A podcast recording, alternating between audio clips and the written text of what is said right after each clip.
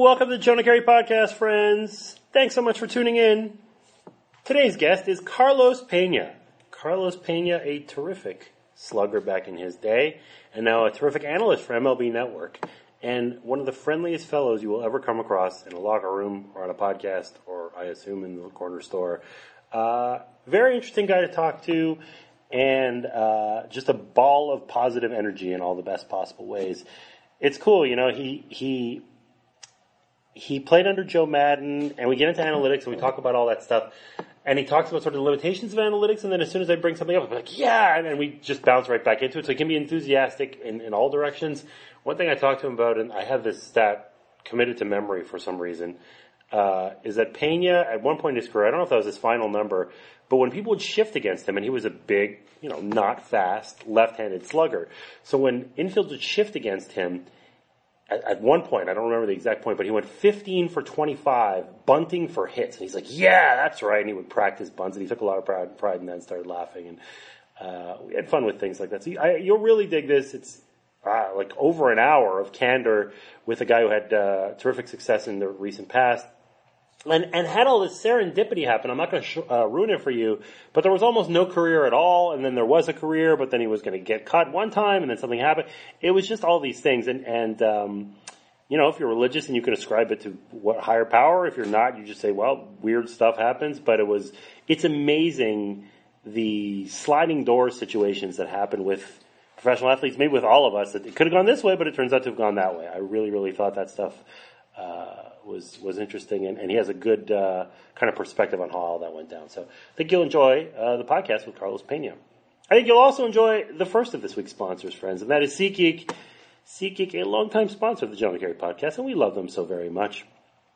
It's the best place to buy or sell tickets to anything you could possibly imagine, to a sporting event, to a concert, what have you. I have used them personally for baseball games and hockey games and concerts, and they have been great. It's a color coded map, can tell you exactly where you want to sit in the ballpark or hockey arena or what have you, uh, and gives it to you straight. So, oh, it looks like the best place to sit today is behind home plate or in the upper deck or in the bleachers or what have you. It will let you know, and they make it so easy to buy or sell the tickets to those events. It's fantastic. And also, and if you've been listening to this podcast, you know, but we're going to do the promo, friends. If you download the SeatGeek app and you enter the promo code Jonah today, You'll get $20 off of your first SeatGeek purchase. Yes. Have you never used SeatGeek? Have you been listening to this podcast for a while and heard me extol the virtues of SeatGeek for a long time and you still haven't gotten into SeatGeek? What the heck is wrong with you? Get on this already. 20 bucks off of your first SeatGeek purchase. Just enter the promo code Jonah. And you know what? We'll give you another promo code just for good measure. Special offer for all MLB purchasers. So the first one is you're using SeatGeek for whatever, go for it, 20 bucks. But you get $10 off of MLB tickets, any game, even if you already use SeatGeek by entering the promo code KERI, that's K-E-R-I. Promo code KERI for $10 off of MLB tickets. So you can go ahead and use the promo code Jonah for $20 off of any first time purchase, or 10 bucks off of any MLB purchase by entering the promo code KERI. Thank you to SeatGeek for sponsoring the podcast. Quick programming notes, uh, the usual stuff, sportsnet.ca, you'll find my content about the Blue Jays, at CBS Sports, I've been writing more recently. Um, as I think you guys know, if you're listeners to the podcast, a lot of video going on at CBS Sports HQ. You can find that by going to cbssports.com or the CBS Sports app, and you'll find me on camera uh, and or doing phoners and talking about baseball in that way. But also been writing a bunch lately. Wrote about the Braves, wrote about the Yankees, wrote about Robinson Cano, and uh, probably a little bit more writing going forward uh, as we progress into the summer. So check all of that out, and uh, thank you for consuming what I put out there into the world. And hey, guess what? There's a new sponsor of the Jonah Keri podcast, and it is Quip. Quip is a fantastic way to get your teeth clean. How about that? The truth is, most of us are brushing our teeth wrong. Not long enough. We forget to change our brush on time. There's all, we, we're, we're messing it up. Your teeth are very important. You got one set of teeth in your life. Don't mess this up. You could use Quip. They're a fantastic electronic electric, electronic toothbrush system. Uh, fraction of the cost of bulkier brushes, still packing just the right amount of vibrations to help clean your teeth. It's a built-in timer, helps you clean for the dentist recommended two minutes with guiding pulses that remind you when to switch sides. You got Quip subscription plans are for your health, not just convenience. They deliver new brush heads on a dentist recommended schedule every three months for just five bucks, including free shipping worldwide. So here we go. Here is the deal with Quip. Starts at 25 bucks. You go to getquip.com, that's G-E-T-Q-U-I-P.com, slash Jonah, and you'll get your first refill pack free with a Quip electric toothbrush. That's your first refill pack free at getquip.com slash Jonah. Again, G-E-T-Q-U-I-P dot com slash Jonah. What is wrong with your teeth? Get it together already. Get Quip. Thank you to Quip for sponsoring the podcast for the first time, and hopefully not the last. And here we go. Is the latest edition of the Jonah Keri Podcast with Carlos Pena. Enjoy.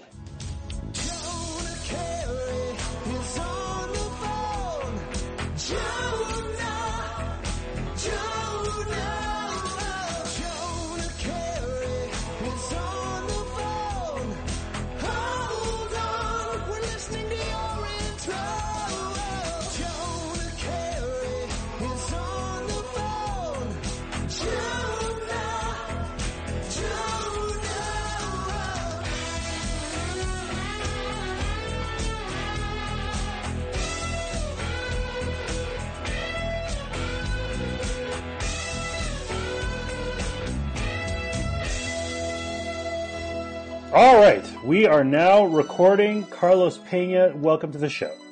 Thank you so much. It's uh, truly an honor to, to join you today. I appreciate it. So, um, lots to talk about, uh, especially the Rays days. I spent the better part of three years writing a book about the Rays, so I feel like we can go deep on that. But I want to get to no some, doubt.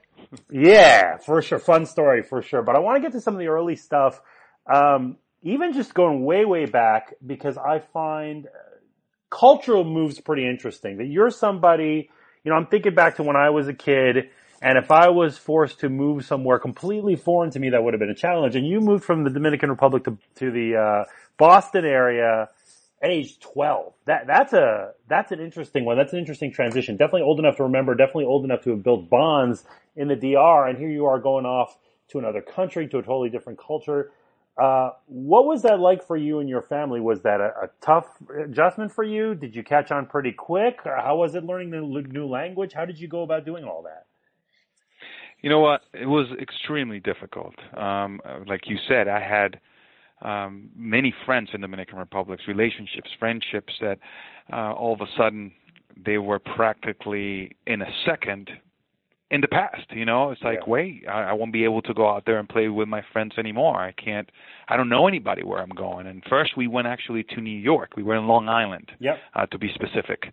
And there i didn't know anybody. And eventually we settled in haverhill massachusetts uh, because there were opportunities for jobs. Mhm. uh, and dad thought mom that that was the best place to be because they obviously needed a job to sustain their family so it was uh, incredibly difficult, not only for me, but also for my siblings. It was extremely difficult for my parents because they had left their lives behind in Dominican Republic. They were professionals in Dominican Republic. Yeah. They had a social environment that they were perfectly content with.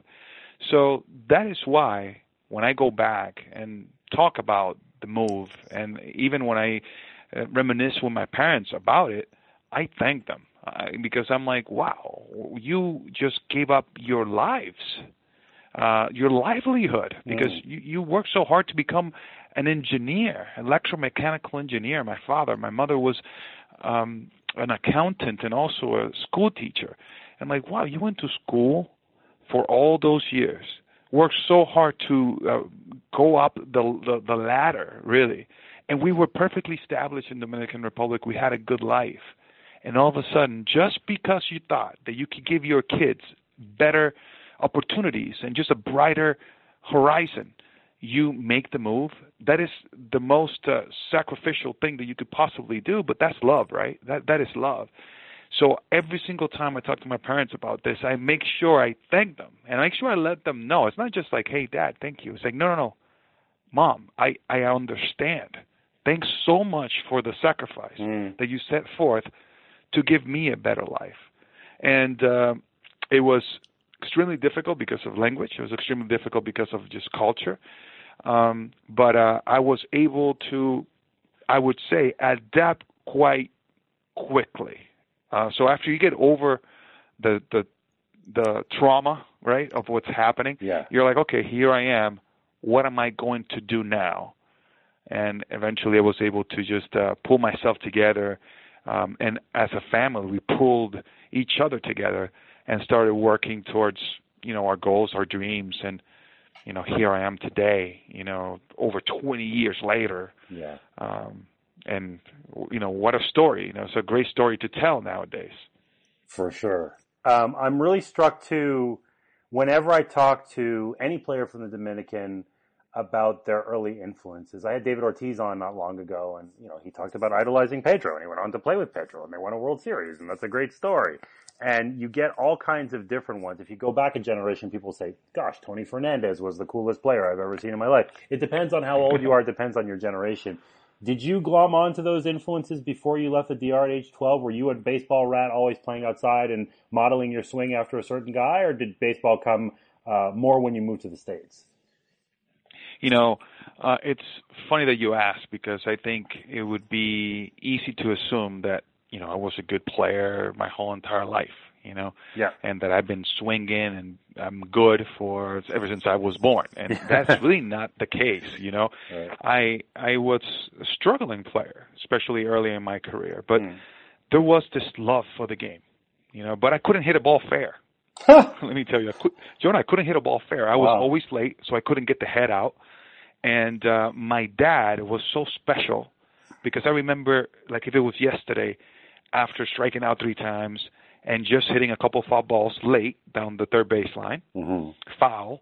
My father used to walk with me and go, "Wow, son, did you see those line drives you hit foul? That was like an awesome foul ball."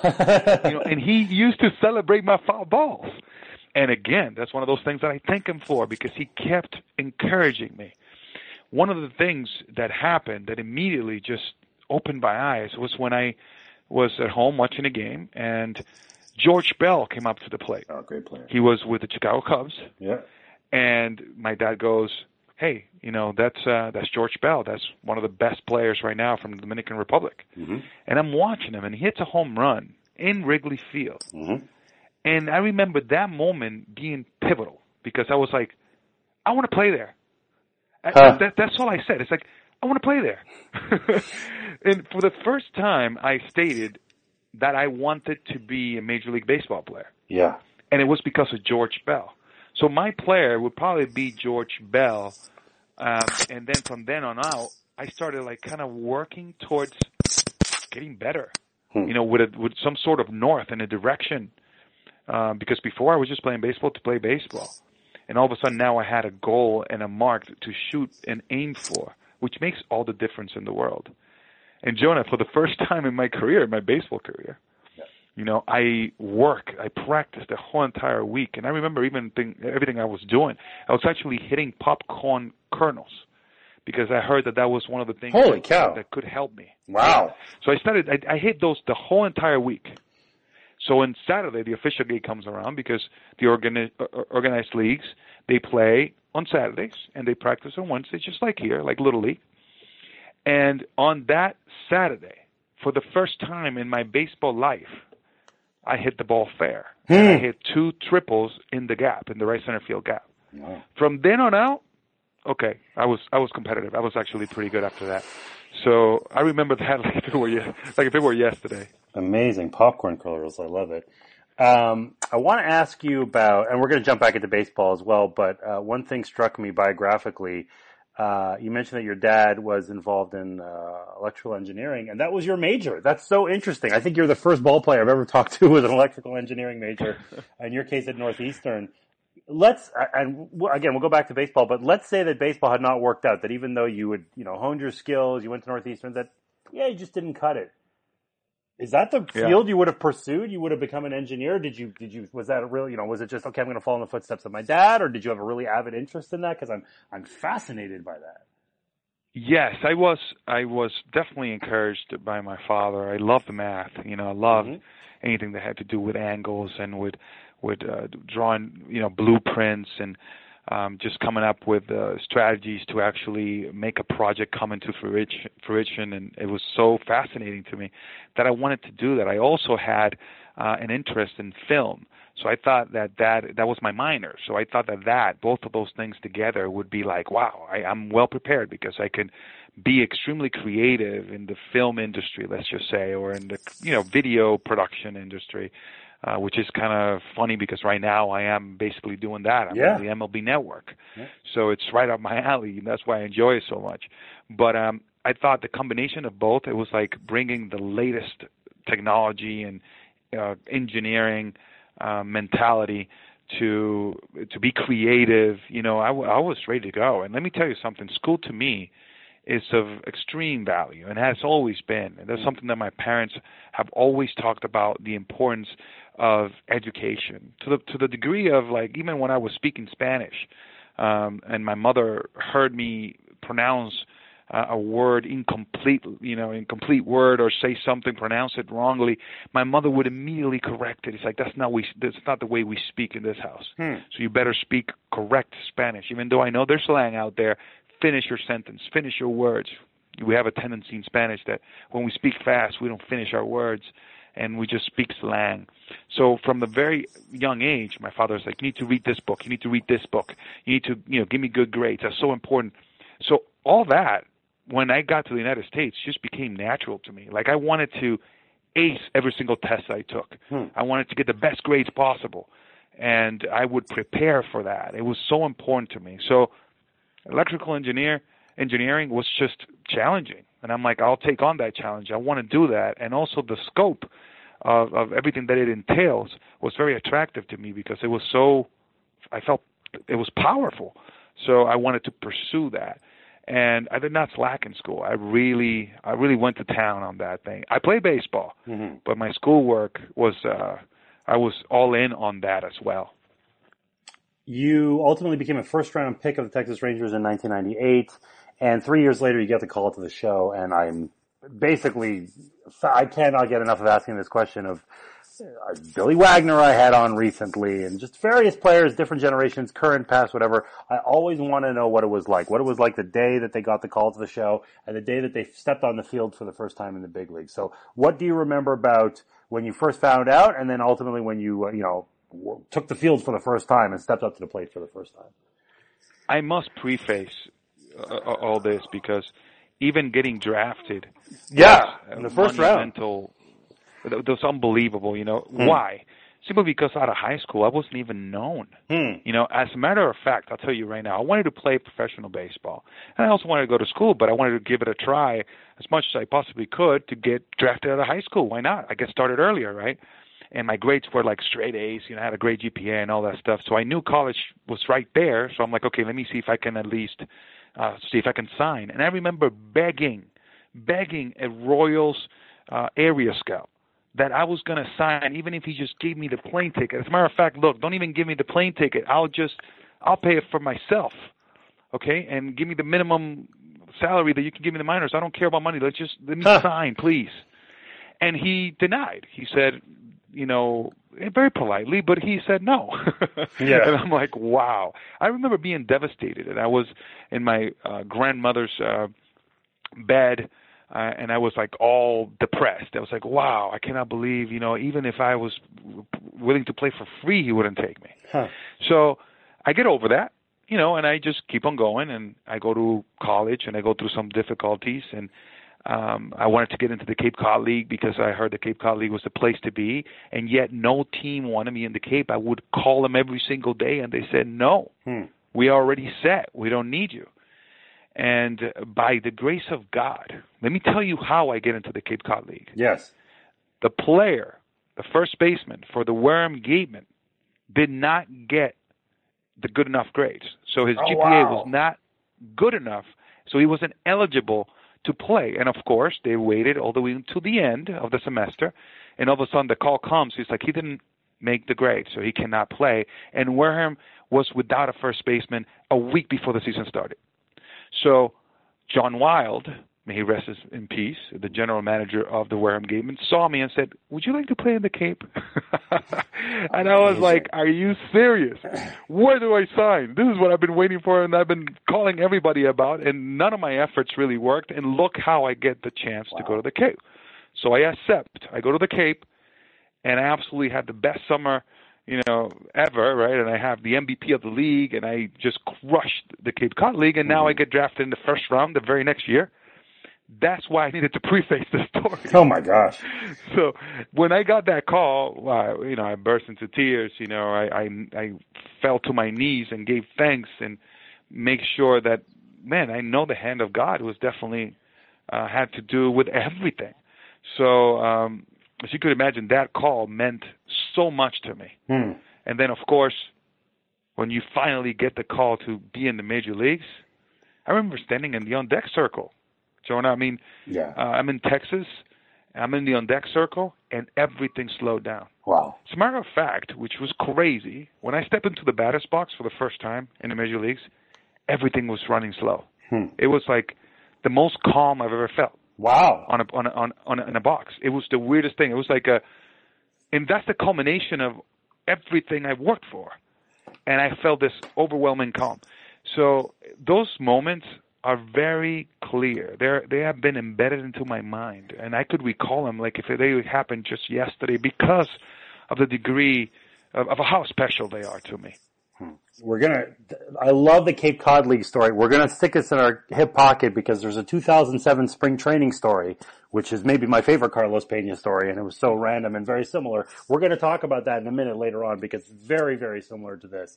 Um, before we get to that, I want to ask you. Uh, you ultimately get traded. You got traded a couple times in your career, and uh, the first trade was to Oakland, and you know like I've read Moneyball, I've watched the movie, and I gotta tell you something, partner. You got a raw deal, man. Scott Hatteberg was a fine ball player, but they're like, oh yeah, Hatteberg, we got this guy at first base. We don't think he's very good. Dude, you were a first round draft pick, and you were in the lineup, and they're like, yeah, we think we could do better or whatever. And I'm not looking to, you know, be mean to the Oakland A's or to Hatteberg or whatever. But come on, I mean, we got to stand up for ourselves a little bit on this stuff. You ended up having an excellent career, and it was like, oh yeah, he's a minor character on the road to uh, to Moneyball greatness with Jeremy Giambi and Scott Hatteberg. I don't know about that characterization. It kind of annoys me a little bit. I mean that in a kind of a fun way, but I was like, what is this? Carlos is a great player. What are you talking about? You know that is why I believe that all these numbers, the sabermetrics, Yeah. are extremely valuable. There's no doubt about that. Okay, we would be fools to totally ignore them. On the contrary, I think we should use them to our advantage. Right. But there's also a point where you replace your common sense Yeah. for just to trust some formulas, and that is wrong. You Yeah. still have to make sure that you utilize the numbers to your advantage instead of letting the numbers dictate your decisions. So right there, I thought that was exactly what happened. As a matter of fact, I was on a roll. I was doing pretty good. I was hitting ninth, Jonah. That Yeah. was my my bad my my spot in the lineup. So think about it. I was hitting away in the ninth spot. Yet I had like I don't know. I thought it was like close to ten home runs. Uh, I was hitting somewhere in the the low 200s, mid 200s, uh, playing incredible defense. Yeah. I come up with pretty big hits. So it's like, really, why would you not want your number nine hitter to be so productive? Yeah. You know, and all of a sudden, you know, now that I look at the movie, I mean, I watched the movie and I'm like, okay, is that really what happened? Obviously, the movie I understand is going to be modified. Right. Uh, there are very few truths in there. Also, there's uh, some embellishment here and there Yes. on how things went down. It's not exactly accurate. It was a great movie. I really enjoyed it, Yeah. except that obviously I know that it wasn't, you know, word by word or you know, moment by moment what exactly happened. But it served its purpose. The funny thing is this, Jonah. Later on in my career, I I became or I was exactly the player that they would um, desire, which was a player that hits for power, Yeah. a player that walks a lot. Yeah. Uh, and that's exactly what, what I did my whole entire career. Those were my strengths. Yeah. So I think those are very important things to note. Is the fact that you know Moneyball was a great movie. It definitely told the story of how sabermetrics got started and utilized. Uh, the Oakland A's went on and had an unbelievable year that year. Yep. Uh, however, you know I don't think there's any mention of Barry Zito, Mark Mulder, and Tim Hudson. in the whole entire movie, which does doesn't do him uh, the the any justice really. Yeah. So it's very important to note that. Um, but again, I enjoyed the movie. It was a great movie, and uh, the funny thing is that it turned out exactly the player that they would desire uh, at the end of the day. Uh, so really interesting uh, the turn of events uh, how everything went down. Uh, definitely is. Want to ask you about, uh, well, I guess you could call it fluctuation. So, I think that a lot of us, as fans, maybe as media too, we think of ball players as kind of there's like a smooth curve to it. Like you start your career, you're getting used to it, then you start to get better in your mid twenties, you get to your peak, and then there's like a plateau, then you go down later in your thirties, and that's about it. But it didn't necessarily go that way for you. You had a really great, again, you go to another different team with Detroit, 2004, an outstanding season. And then for whatever reason, 2005, there were some struggles, and 2006, ultimately you're not able to make the ball club. You end up in the Yankee system. You end up with the Red Sox. You don't really stick. And at that point, you're a young guy. You're very talented. We know the ending now. We know that you go on to have a great career with all-star appearances and all that stuff. What happens when things get out of sync like that in the middle of your career? Was it a matter of, you know, a hidden injury? Was it just you lost your groove? How does a young guy who should be coming up on his prime just kind of take a step back in that way? Because especially considering all the greatness that came afterwards, it looks like it's a misprint. You look at your baseball reference page, you're like, what happened in those years? What, what was it that kind of bounced around a little bit for you? You know, uh, over the years, I I have been highly industrious. I think to to a fault. Mm. So I was always working extremely hard. You know, that was something that no one um, would challenge me on. Yeah, I was a little bit. It was a little bit too much. And when you do that, you have a tendency of doing two things. Either you're going to get extremely good at the right thing, or you pro- probably also could get extremely good at the wrong thing. Hmm. So it's very important to understand what's truly happening at the plate, which is something that now, wow, I understand. I would say ex- clearly, extremely right. clearly. You know, um, uh, but when I was playing, I was relying. Now that I look back, I was relying a lot on my skill, hmm. only on my skill my strategies were not good. Hmm. They were kind of like a default mode. I talk about this in the network all the time. I would go up to the plate, I would look for a pitch out over the plate to hit the other way. That was the approach, and that was for everybody. Hmm. That is such a huge mistake.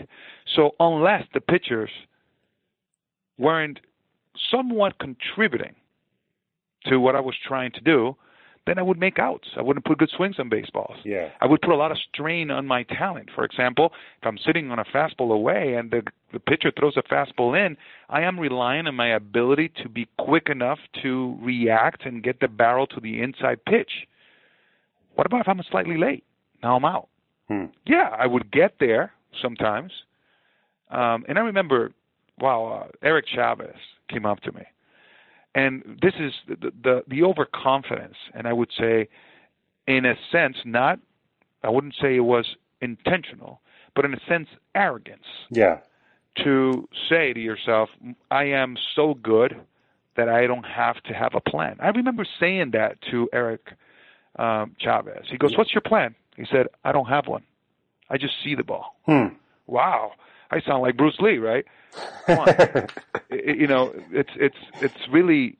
And now looking back at it, that's silly. Yeah. So that's when you see all these fluctuations because all of a sudden, as soon as I went into a rut, I would immediately think that it had to do with my swing. I immediately thought that it had to do with something that I was doing wrong in my move, when in reality it was everything to do with timing and with strategy and with my approach at the plate. But I never went to that.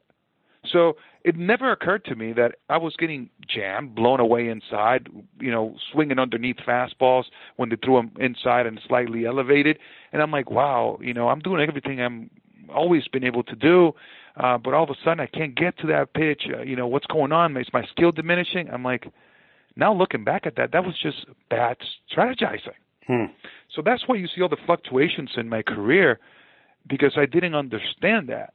And even later, even when I kept and came back and had incredible success, I also scratched my head when I was struggling, and I thought it had everything to do with my mechanics and nothing to do with my approach or my strategies at the plate. So, uh, you know, even though I had a great career, I would have done it differently.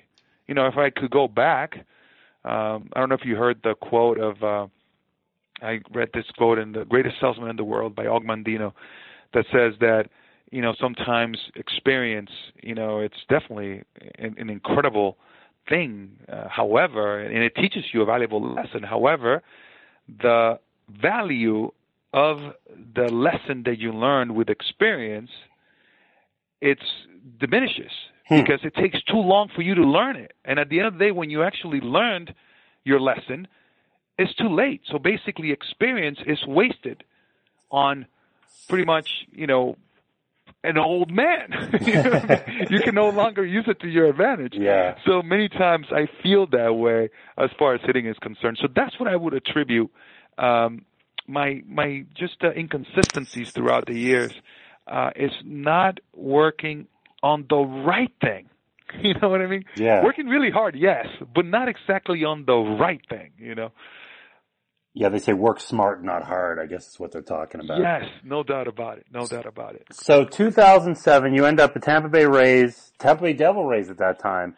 Uh, give you they they they they take a flyer. They say, all right, this guy's got talent. He's first round draft pick. We're going to sign him to minor league contract. Lots of guys get signed to minor league contracts in spring training.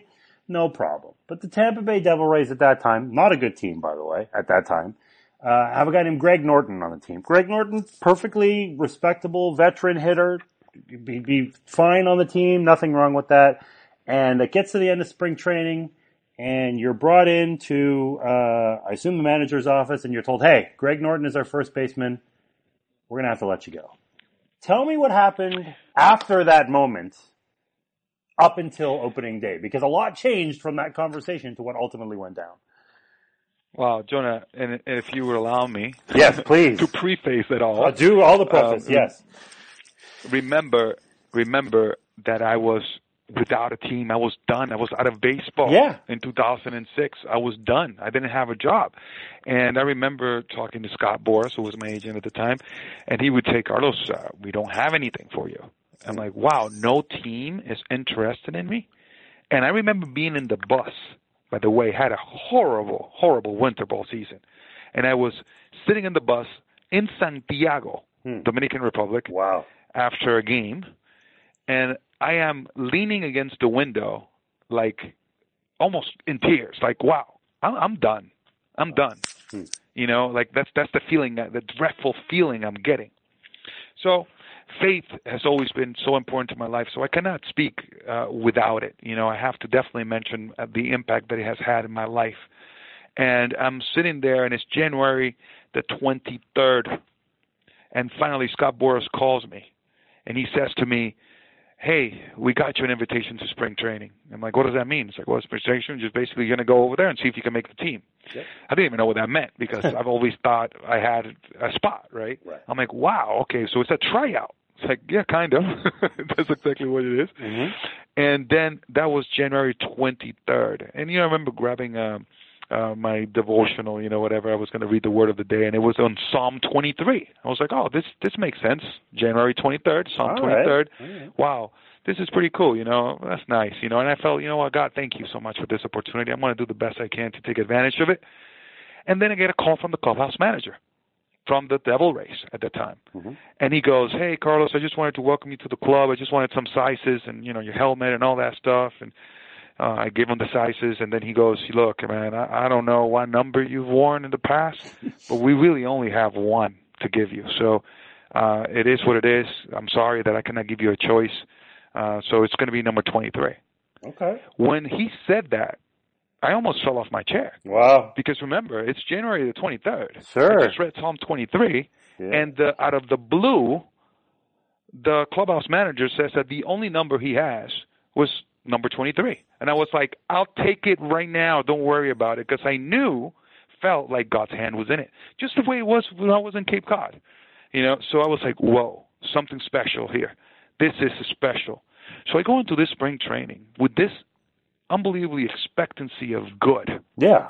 You know, I don't do well in spring training. I don't do anything special. I just have that type of attitude. It's unbelievable. I'm this you cannot fake. You cannot even fabricate it. It was just a pretty much a a result of my environment, result of the moment, result of the circumstances. So I get cut at the end of spring training. He tells me that there's no room.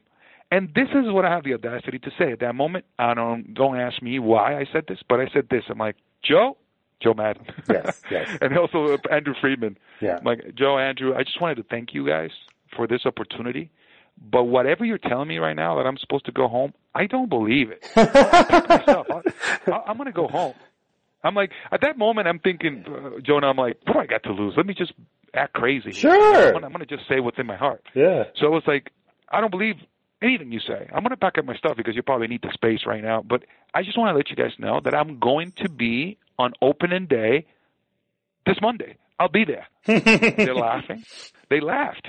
They laughed and they thought it was funny and they're like, uh, okay, you know, like, you know, you're crazy. in, in a nice way, in a nice Yeah, way. yeah. You know, thank you so much for your efforts. You were great this spring training. So, Jonah, I drove home.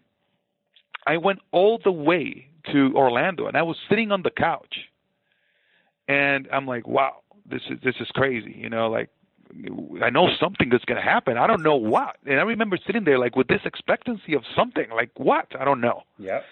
And hours later, hours later, even after you know the the plan was solidified, you know, I was out of the team. Yeah. I had no more contract. I was Yeah. out of baseball again. And I had a conversation with my agent, and you know, he's totally you know negative about everything. He's like, hey man, you know, it doesn't look good for you. All the rosters are full.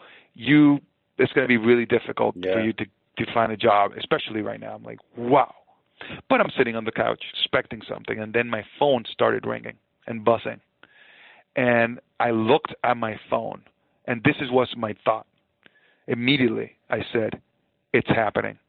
that that which I am expecting, yeah. the miracle, is happening right now Wow.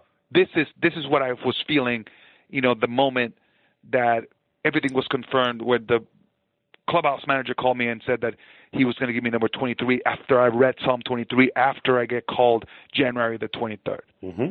And I looked at my phone and it said Greg Norton is hurt. We need a first baseman immediately. Yep.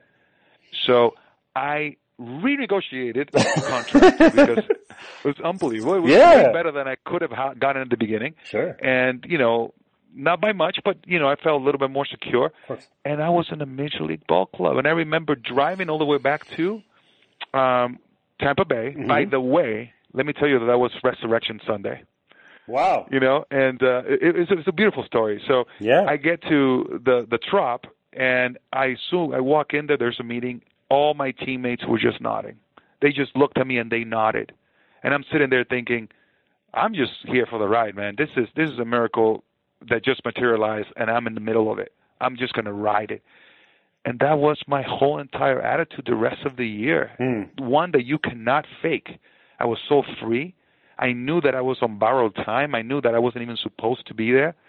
So all i had to do was just give it all i had. And i crushed. I absolutely crushed.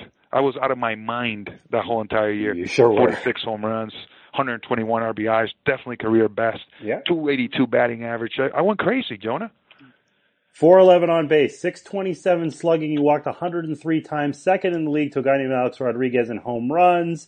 You were set franchise records in home runs, RBI, slugging percentage, on base percentage, and walks. So yeah, pretty good year, I would say. Not too bad at all. it's uh, it's a great. you know great what? I wish I could have bottled that. It's like whatever this is, I want to do it every year. well, and the thing about bottling is that even though that was your best year individually, it set the stage for 2008. And 2008, to this day, I would argue, and the Rays did not ultimately win the World Series that year, but I would argue it's one of the better, better stories in recent baseball memory because the 2007 Devil Rays, through no fault of yours, obviously you had an awesome season, but pitching was rough, defense was rough. It wasn't a wasn't a finished team at that point. It was a last place team.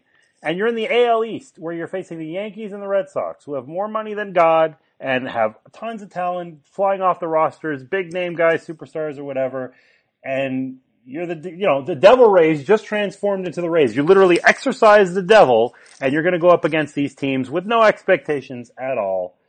And it becomes one of the greatest joy rides in recent memory in, uh, in baseball. Take me through that 2008 season. I've talked to so many guys over the years about that season, and uh, including Maddon and Zobrist and a whole bunch of other dudes, Cliff Floyd, and they all just they they have a sparkle when they talk about it. That it was just like we're the underdogs and we kicked ass, and that was that. So, what, what do you remember about that year? Which is, gosh, it's ten years ago now. it was amazing. I often say that that's the most fun I have ever had playing baseball, Wow. including Little League. Forget it, like everything. This is the most fun I've ever had. And you said it. You know, we go from being the worst team in baseball to being the best team in baseball because even though we lost, I thought we were a better team. You know, now I must say this: on 2007, when we have never in the history of the Rays, in the decade that the Rays had been in existence, had never won more than 60 games. Yeah. Never. So we're sitting there, and I'm walking in the last game of the season, and I see that Joe Maddon and Andrew Friedman are sitting in their office.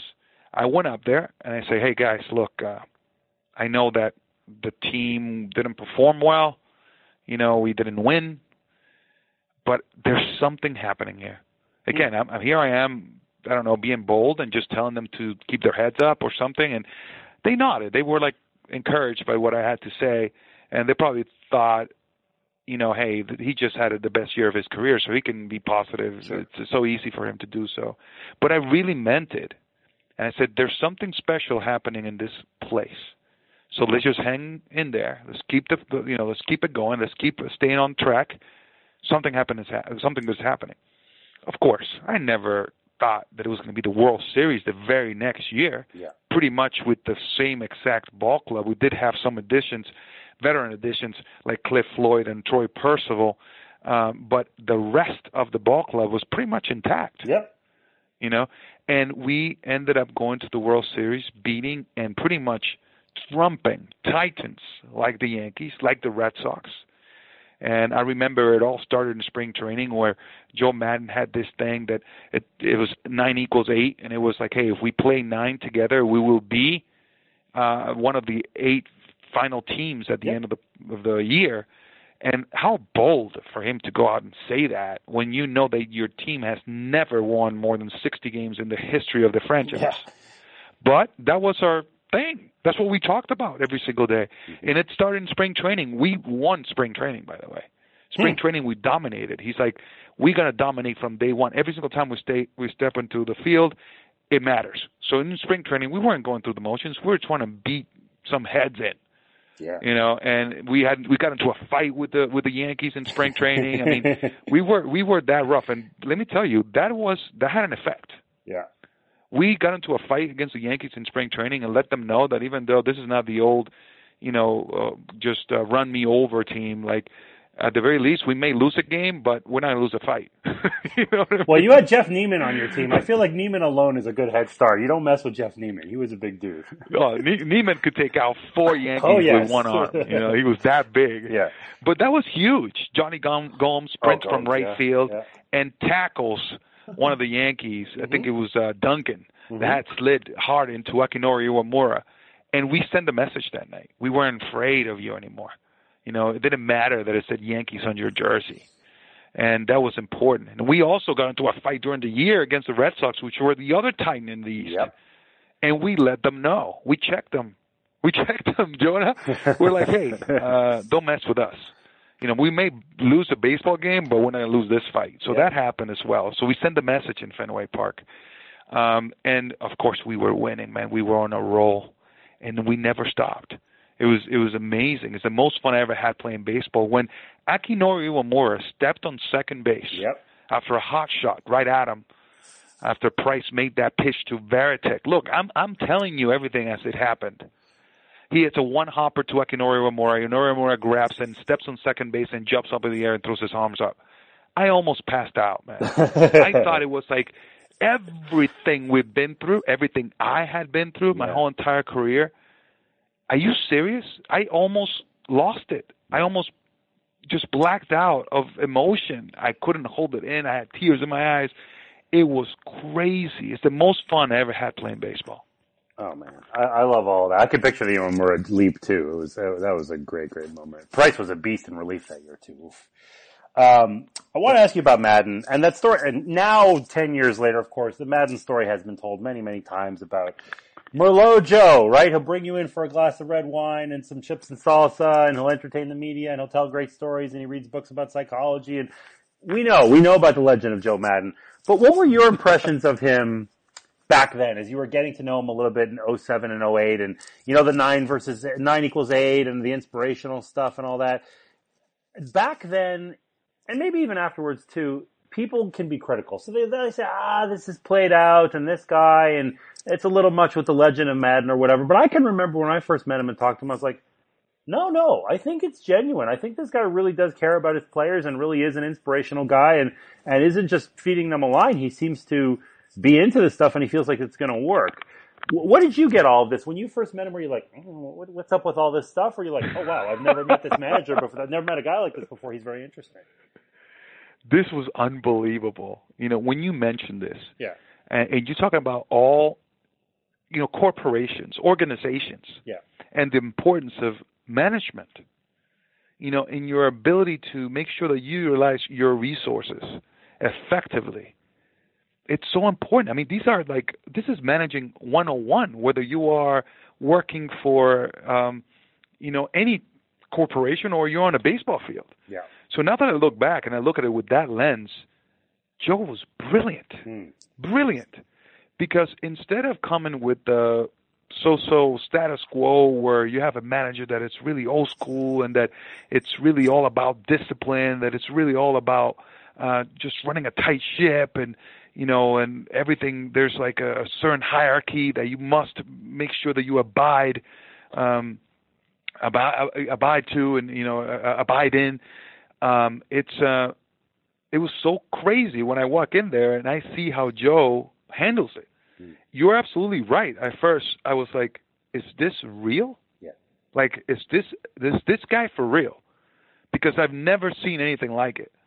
You know, it was brilliant because even though you didn't think he was doing it, he definitely set his hierarchy uh, uh, system, you know, and, and, and everything there where the team was able to police itself because veterans had a little bit more of a role of leading than the rookies, and he had a, he gave the rookies a sense of uh, direction and, and a sense of, of trying to accomplish a north uh, as well, and he did it all very subtly, very respectfully when none of us even noticed.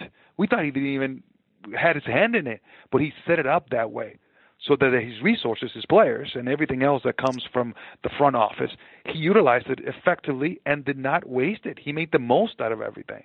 That's why I always speak of that. Like the environment that I walked into was like the perfect environment for me hmm.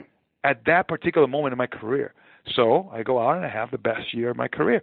Now, this is what's crazy. You cannot replicate that. You know, that, that feeling there. I mean, I always try to capture it, and I never was able to get the feeling I had in 2007. You know, as a team, you know, 2008 we go to the World Series. But I can say that my individual success, wow, man, I mean, without Joe Maddon, I wouldn't have been able to accomplish that. Hmm. You know, and he provided that – environment where I could come in there and be myself, and my talent was able to go out and express itself freely. And man, the, the results were just astonishing. But uh, Joe is the real deal. Joe is the real deal. That's how genuine he is. I mean, these are the conversations we had in the plane when no camera was rolling. Yeah. These are the conversations where we closed the door of his office and there was no reporter, uh, you know, talking to us, and the conversations were like enlightening. Okay, this is him. He is genuine for sure. Uh, love all that stuff. I also love the post game dance parties that Joe Maddon started, which became, of course, legendary. That's a, that's a fun one too. Um, I want to, actually, are you allowed to talk about that? Is there a statute of limitations on how that, cause at the time I was trying to report on it and I'd, I'd pull Jason Bartlett aside or whoever. I'd be like, Hey, what's up with that? He'd be like, I can't talk to you about it. It was like some sort of nuclear codes. Now that you're retired, can you talk about how the dance party started and what the deal was? Because none of us were ever allowed in the clubhouse and it was like, wow, that sounds like a lot of fun in there. No, it, it was so much fun. It was so much fun, and yes, I mean there was nothing um crazy. Well, it was kind of crazy because it's so totally different but that's the way Joe allowed us to be. We were able to have fun. We were able to enjoy it. He encouraged us to even speak up when we didn't agree, hmm. which is incredible. Like, what manager, what leader allows us to be disagreeable? What leader allows a player to say, you know, I don't think we should do that. You know, I don't think we should play the infield in in this situation. Yeah. And he, the question we why? And I will you know, give my two cents, and if he agreed, he'll be like, hmm, I'll, I'll take a look at that. I'll take a look at that. Or no, Carlos, you know, uh, this is why we're doing it. And they'll be like, oh, wow, Joe, now it makes sense to me. Are you kidding me? Who does that? Yeah. Well, he understands that the only way he's going to be able to get the best out of every single player is if every single player can be themselves instead of having to conform to the status quo and kind of like really be restricted. How in the world is talent supposed to flow when you have to be looking over your shoulder every single time? And let me tell you, this does not mean that there's no structure. This is what's funny. It made you disciplined because you had the choice of not being disciplined. Isn't that incredible psychology? So all of a sudden, all the younger players were so hardworking, so disciplined. They cared, and Joe didn't have to, or seemed like he wasn't even moving a, a finger. He was policing. He instead says, "Police yourself, so no one else has to." Hmm. And that's one of the things that he used to say. We're going to err on the side of aggressiveness. You know, and I read an article uh, last, just last night. I was reading an article about allowing your workers to rebel. How powerful that is. Huh. In a sense, just giving giving your workers uh, free reign so that they can be themselves and bring the best of themselves every single day. Well, Joe Maddon did that. He was able. He allowed his players to rebel you know, and just be themselves. And that's the dance party right there. After a win, that thing used to go nuts. Lights were out. we had neon lights all over the place. We had the music going. It was a 10, you know, probably like a 30 second, 45 second party. Yeah. And then it was over. Yeah. And then, you know what? Let's take a shower, you know, and go home and let's do it again tomorrow. Awesome. Brilliant. Isn't it funny too, if you look at the, the recent iteration of managers that all got jobs this year and, and I know some of them, you know some of them. Cora and Boone I worked with at ESPN. Great guys, you know, what you call players managers. Mickey Callaway, man, people love Mickey Callaway. And a guy, heck, a guy that you know very well, Gabe Kapler. All those guys seem cut a little bit, different personalities, of course, but seem cut from that Maddon cloth. That, yeah, they understand analytics. Yeah, they're going to be modern. Yeah, all that stuff. But they are the type of managers that are supposed to empower their players and not over police them. This is not, you know, due respect, but it's not Larry Bowa from 40 years ago. It's a very different kind of thing now where it's, all right, these are smart guys. They're going to run the clubhouse, but they're going to do so in a way that allows the players to succeed. Maddon might have been a decade ahead of his time in terms of all the guys that are being hired now. Heck, Davey Martinez is Maddon's guy, literally Maddon's guy, and he goes to DC, and you know he's got a chance to be a successful manager too also cut from a very similar cloth, a laid back guy, super smart and all that stuff. I find it so interesting how that legacy, it took a while, but it's really carried forward. And now you look across baseball and it's like, Maddon is the oldest manager in baseball right now, which throws, slays me. I can't even believe that. And all these other guys wow. look like, I know, can you believe that? He was like the young hipster guy and now he's the oldest. And all these other guys were like 43 years old are managers. Some of them played for Maddon. some of them were the bench coach for Maddon, and all of them seem to have some similar DNA in how they lead a clubhouse. I find that so, so interesting. Yes, and I think it's uh, just immediately goes hand in hand with the fact that they see, you know, the industry yeah. sees the results. They're like, wait a second, this is what we need. This is what works. Yeah. You know, especially in an era and a time where you know we have so much access to incredible information, and everyone everything is so progressive in this game that you cannot be stagnant. You have to be able to change and adapt with all the external influences that are out there that if you ignore them if you just try to write run a tight ship let's just say or a closed circuit you know where you are totally ignoring where the game is going you will be left behind so this is, in a sense, just uh, being a good uh, warrior, you know, and understanding the art of war. Like if you see yourself, this is where the industry is going. This is where my opponents are doing. You know, they're going to have the absolute edge unless I also start utilizing all the resources that are available to me. And now you see teams go immediately for that type of uh, personality manager manager that's able to handle and marry the you know baseball sense with the analytics and not only that you have to be able to communicate it to the players and still to this day the players are a little bit in between so a lot of players love the analytics and others hate the analytics You know, so as a leader, you have to be able to dissect what you need, be able to communicate it to a player, and simplify things to the point where a player is able to use it to his advantage to become a better performer. That's a very difficult thing to do. Gabe Kapler, you just mentioned Callaway, Cora, these guys, you know, Dave Martinez, these guys are experts at that. Yeah. They have incredible people skills, but at the same time, they have an amazing knack for all the new technology and all the new formulas that are being used right now to better the game and to give you a better chance at winning. That is awesome right there. Um, so that's just the industry catching on. And, you know, Joe Maddon was definitely a pioneer. He was a trailblazer. And now all of a sudden, everyone understands the value of that and they're following suit. Just a few more questions here. I want to ask you about my favorite Carlos Pena stat of all time. I love this stat. I've talked about it so many times. Uh, and it's not an obvious one. It's not about home runs or RBIs or anything like that. And it's not even like a complicated mathematical formula like a newfangled stat or anything. Here's what it is. the first 25 times in your career that people, the team shifted against you and you attempted a bunt, you went 15 for 25 bunting against shift. Boom! That's a 600 batting average, my friend. 600. And, you know, this is at a time when you're hitting 40 bombs, when you're making all-star teams. And due respect, but David Ortiz ain't bunting. You know, guys, guys your generation, Albert Pujols isn't bunting. And you're saying, hey, you know what? I'm going to lay one down. What goes through your mind? Because on one hand, you know, three-run homers pay the bills, get you all-star teams, get you rich and famous and all that stuff how do you subjugate your subvert your ego and say you know what? I'm going to lay one down here. I'm going to take my base because they're giving it to me. They're shifting. No problem. I'm going to do this thing. When and how do you decide to do that? And how did you get so good at bunting? Nobody seems to bunt anymore and you're like oh yeah i'm going to do that. I'm going to make it work. You know what's crazy is the other day jonah i was uh just the other day. I'm talking about four four days ago. Yeah.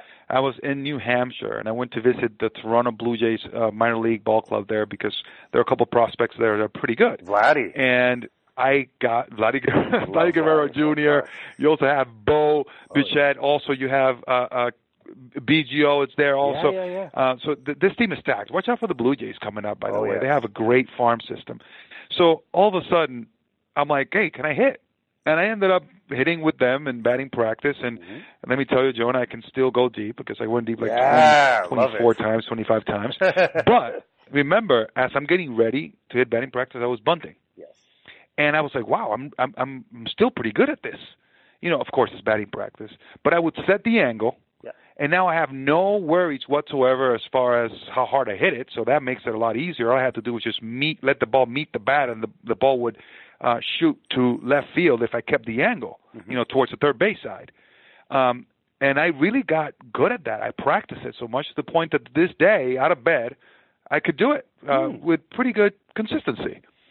Um, let me tell you that is very nerve wracking. You know, middle of the game, you know, there is, you know, you look at the scope of things, you look at the environment, you look at the the ecosystem of the moment, and you're like, this is not the right time to do this, right? but other times you're like, this is a no-brainer. Yeah. This is a no-brainer. I could hit a home run, yeah, but I'm hitting in the mid 200s. You know, people talk all the time that that's my weakness that I don't hit for batting high high, high batting average. Let me pick up a couple points, and I, they need a base. We need a base runner. Yeah. You know, that was the no-brainer, and I would do it. Mm. Later on, another time that this you will love this yes. um, stat actually bunted with two strikes. Oh, that's very and, Joe Maddon. Yes. so check this out. And this one was something that we came on uh, on my own actually, because I started calculating. Wait a second, with two strikes, my batting average is, you know, like .80. Oh wow. You know, I mean, I mean, you know, .08. Yeah. You know, whatever it is. You know, I was hitting under 100. Let's put it that way. Yeah. So I was like, wow. So let's say I um there's a moment where I need to hit a home run. Okay, I'm going to hit, but when I get to two strikes, and they're shifting me, you know, I have a, a less than you know I have an eight percent chance of actually actually getting a hit. Yeah. Why don't I lay it down here? This is perfect because what's the alternate? The alternative: strike out, you know, uh, hit point, you know, under a hundred. So I started doing this with two strikes as well, and I actually had pretty good success. So I ended up hitting with two strikes every time I scored up. I think it was somewhere around 400. Wow. You know, uh, which is better than an average under 100. Yes. So it's funny that we're even talking about this, but that's something that I had to think about because that's exactly what they were doing. They were shifting me and taking those hard hit balls in the hole away from me, and it was frustrating. Hmm. I love all that stuff. Uh, I want to ask you uh, about the transition to MLB Network. Your career, playing career ends in 2014, and uh, I mean, people knew about you as a player. I can remember going into the clubhouse, and I wasn't a beat writer, so I didn't know people well or whatever, but I just would stand at a distance, and it'd be the first day of spring training. I remember the first day of spring training, I walked in in 2009 to that clubhouse, and Marc Topkin walks in, and the TV guy Kalas, and everybody else walks in, and you're the mayor, man. Like you, you were like Sean Casey, you know, just like friendly and guys, I missed you so much. And it was, it seemed very, it was very genuine, you know, it was cool. And you always had that personality that was infectious and positive and all that stuff. And, uh, you know, so well spoken in two different languages and, and obviously a student of the game and all that stuff. It, it's like in retrospect, it's like, well, obviously this guy should be on television. Totally makes sense was that always in the cards for you when you were talking to your agents and, and all that stuff? It Was like the second that I retire, I want to be on TV, or did it just kind of land in your lap? Because I find that so interesting that the thing that seemed like it would be the perfect fit ended up being the perfect fit, and now, surprise, surprise, you're really good at your job. Thank you so much for saying that. That's flattering that you're saying that I'm good at my job, but For even sure. more flattering that you said that I am like the major, like like you know, we're talking about Sean Casey. Yeah. that is such a huge compliment because I have so much respect for Sean. He's the man. Mm-hmm. Um, but um, you know, I didn't really think that far ahead. I'm embarrassed to say because I wasn't like thinking, okay, I, when I retire, I'm going to go onto TV. I did not think that Yeah. that's you know like being honest with you and with myself i was like wow i really didn't see this coming i knew you know that the importance of when i was interviewed to represent my team represent my family my culture with class and to be well spoken and to uh, uh, make sure that we always put forth our best uh, effort, you know, to give you know the right answer or, or at least try to give an answer whenever, even if the if the, if the question was difficult. I, I felt the importance of being responsible and standing there even when things were going bad. Yeah. You know, I always kept that in mind. Now that that was all going to result you know the same thing for example uh, I, I knew that in order for me to give good interviews i needed to be well read. Yep. you know i needed if i wanted to represent myself well when i was in front of a camera i needed to prepare myself. My vocabulary had to um to increase and and to to improve. My way of formulating sentences and ideas had to be up to par or beyond. You know that was important. Why? My mother. My mother Hmm. was always telling me don't speak like that. You know when i was a kid in spanish the last way today i can speak a very presidential spanish you know uh, modesty aside and i can do the same in english you know modesty aside. Yeah. but you know that was my mother. So that was the only reason why i cared so much is because it was embedded on my mind to care about that to represent myself my family my culture my my country with pride. And that's something that i took um i, I focused upon right? Well after i'm done playing i get a call i get a call i did totally out of the blue Hmm. and it was my friend now, an agent, um, Mark, and Mark Lefsetzer, and he's like, "Hey, um, look, man, I've been watching you for for all this time, and you could be pretty good on TV. I mean, what do you think I start, kind of like, just seeing what opportunities are out there?" And at the at the time, I was like, "What are you talking about? I'm going to go play baseball." Yeah. you know what I mean? Right. Because I, I I thought I had you know that baseball was never going to end. Hmm. Um, but we agreed that he was definitely going to seek opportunities until finally in in October of 2014, he comes and says, "Look, there is an opportunity at the MLB Network." And I had been already vis- to visit here. I had been on the panels before, Mhm. and they said, "If you want to go this route, you can." You know, and I basically had to decide. It's like, do I go back for spring training, or do I go into the network? And for me, it was kind of a a no-brainer. Even though I must say that it was kind of painful to come to terms with the end of your baseball career, sure. and the start of a new one was actually very exciting. But to end the play-in. You understand that was difficult because I still felt uh, capable as far as physically was concerned. I felt great. I felt like I could still do it, but things had changed. The opportunities were not there anymore, um, and it was uh, a lot more difficult to break in. Uh, so when I saw that situation, my wife and I we had a conversation. We prayed about it, and then we made the decision. And uh, I said, you know what? I'm going into the network, and wow, I am so happy that I did that. Um, it was at the right time in my career. My kids was just getting uh, into little league. My daughter was coming up into uh, that age uh, of middle school, and it was like, wow, this is perfect. Hmm. And, and now I could honestly say that I am living the best years of my life with my wife, with my kids, and I wouldn't have. I don't regret that decision at that moment. I'm glad that I made it when I did. I love it. It's great. Uh, one last question I want to ask you, just uh, sticking with MLB Network as well.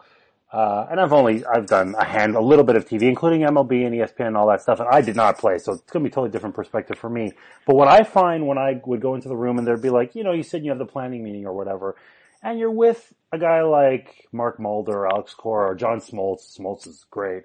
All these guys would be in the room, Cliff Floyd, and they would all bring something to the table. You'd be like, oh, wow, that's interesting. And obviously you have years and years of expertise being on the field, but I would guess maybe even in particular talking to ex pitchers, that if you're around Leiter or Smoltz or a guy like that, that they might bring something that you're like, wow, that's a point of view that's a little bit different than mine. It, it's the learning process that I loved and have continue to love about, you know, the rare time that I do get to do some TV or stuff like that is being around different perspectives and different mindsets. Uh, how have you found that to be the case? Again, acknowledging you have a wealth of experience on your own, but different points of view can, can some, sometimes make for some really, really interesting conversation and some really fun debate. Yes, uh, it's something that I actually enjoy quite a lot. Yeah. Uh, even though I'm, I'm, I know that, like you mentioned, okay, I have my own experience.